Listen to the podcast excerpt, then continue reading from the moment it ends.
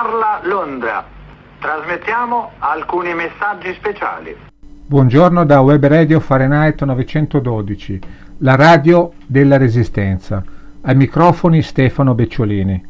Quest'oggi la trasmissione non sarà lunga, ma sarà dedicata a una piccola riflessione sul Brexit, quello che oggi si sta votando in Inghilterra.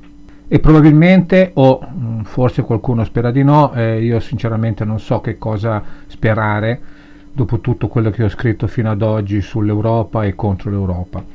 Probabilmente domani le cose cambieranno totalmente, sia che l'Inghilterra esca dall'Unione Europea o che rimanga. Sicuramente molte cose che nel passato, molti errori che sono stati fatti dalla teocrazia di Bruxelles eh, probabilmente verranno visti con occhio un pochino più critico. La colpa sicuramente è del governo centrale di Bruxelles. Eh, L'Europa doveva agire come qualcosa di più simile a uno Stato-nazione e invece non lo ha fatto. Questo il Regno Unito non lo ha mai potuto tollerare e questo è uno dei motivi per cui l'Inghilterra vuole, una buona parte di popolo inglese, tranne forse gli scozzesi, vogliono uscire dall'Europa. Tra l'altro, a parentesi, se l'Inghilterra esce dall'Europa, probabilmente la Scozia chiederà di uscire dal, dal Regno Unito per stare in Europa. Quindi si, possono, si apriranno dei, dei, delle prospettive abbastanza inquietanti a livello anche del, dell'isola inglese. A livello emotivo poi il timore dell'immigrazione su larga scala ha eh, sicuramente spostato i voti o perlomeno sposterà i voti eh, per l'uscita del, dell'Inghilterra dall'Europa. Diciamo che questa immigrazione di extracomunitari ha alimentato una reazione populista che si è poi intensificata come la recente crisi dei rifugiati. Gli inglesi che comunque sono un popolo aperto a tutte le etnie, visto che sono 400 anni che hanno colonie, però vogliono scegliere i loro immigrati da far entrare in Inghilterra e non sono assolutamente d'accordo su quello che l'Europa invece sta facendo, quindi far entrare indiscriminatamente qualsiasi tipo di extracomunitario senza nessun controllo. I, I sostenitori invece della permanenza del Regno Unito eh, hanno fatto un'infinità di errori, un errore catena. Eh, molti apparentemente fondavano le loro speranze sull'aspettativa realistica di poter rinegoziare i trattati dell'Unione e in particolare puntavano a rendere meno stringenti certi elementi fondamentali del processo di integrazione europea, soprattutto per quanto riguarda la mobilità dei lavoratori. Tra le altre cose eh, ricordiamo che in Francia ancora è viva la protesta contro il Jobs Act. Qui abbiamo tre Europe. Abbiamo l'Europa dell'Inghilterra che aveva delle aspettative diverse, nonostante eh, sia entrata nell'Unione Europea nel 73 e mantiene lo stesso la sterlina. Eh, abbiamo un'Europa come la Francia che eh, si sta svegliando ehm, da questo torpore, cosa che invece non sta accadendo in Italia, e si sta irrigidendo verso il Jobs Act che, eh, come ho già detto in un altro editoriale, sono stati fortunati, loro hanno avuto solo quello, noi abbiamo avuto l'annientamento dell'articolo 18, lo scandalo delle banche, il Jobs Act eh, e ogni giorno c'è sempre qualcosa. E poi l'Europa soggiogata e prone alla, alla Merkel, alla Germania, di cui noi facciamo parte, noi, la Spagna, la Grecia, eh, la maggior parte dei paesi, diciamo, poveri. Noi abbiamo sempre bisogno di stare con qualcuno, mm, peccato che molte volte ci alleiamo con quelli che poi perdono. Gli Stati Uniti, qual è il ruolo degli Stati Uniti in questa Brexit? Beh, sicuramente gli Stati Uniti non vogliono che l'Inghilterra esca dall'Unione Europea, ma per il semplice fatto che la City di Londra non è altro che una propagine di Wall Street. Ci sono troppi interessi anche delle multinazionali americane che hanno le loro sedi eh, amministrative in Inghilterra, a Londra, e operano in tutto il territorio europeo.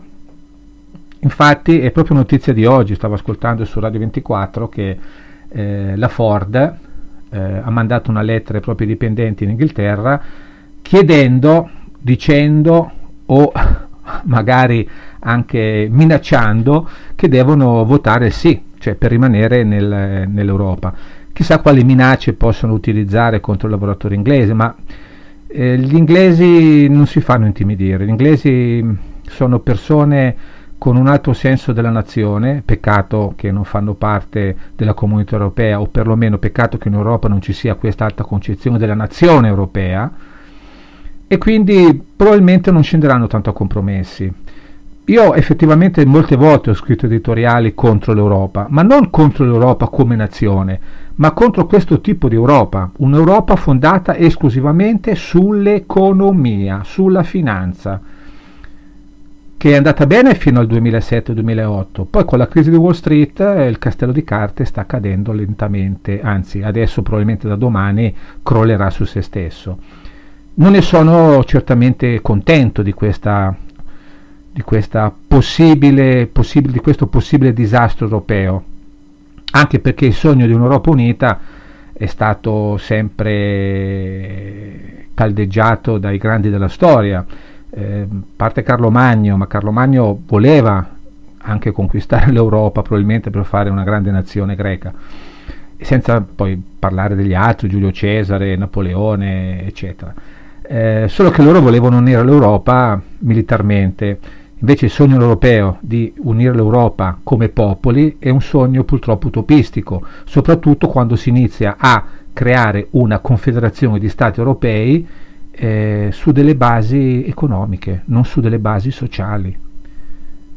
Un esempio molto semplice, in, uh, nei paesi in Francia, in Inghilterra, in Germania c'è ehm, l'assegno Mm, per le persone indigenti, cioè mh, mm, quello che anche il Movimento 5 Stelle voleva eh, introdurre in Italia.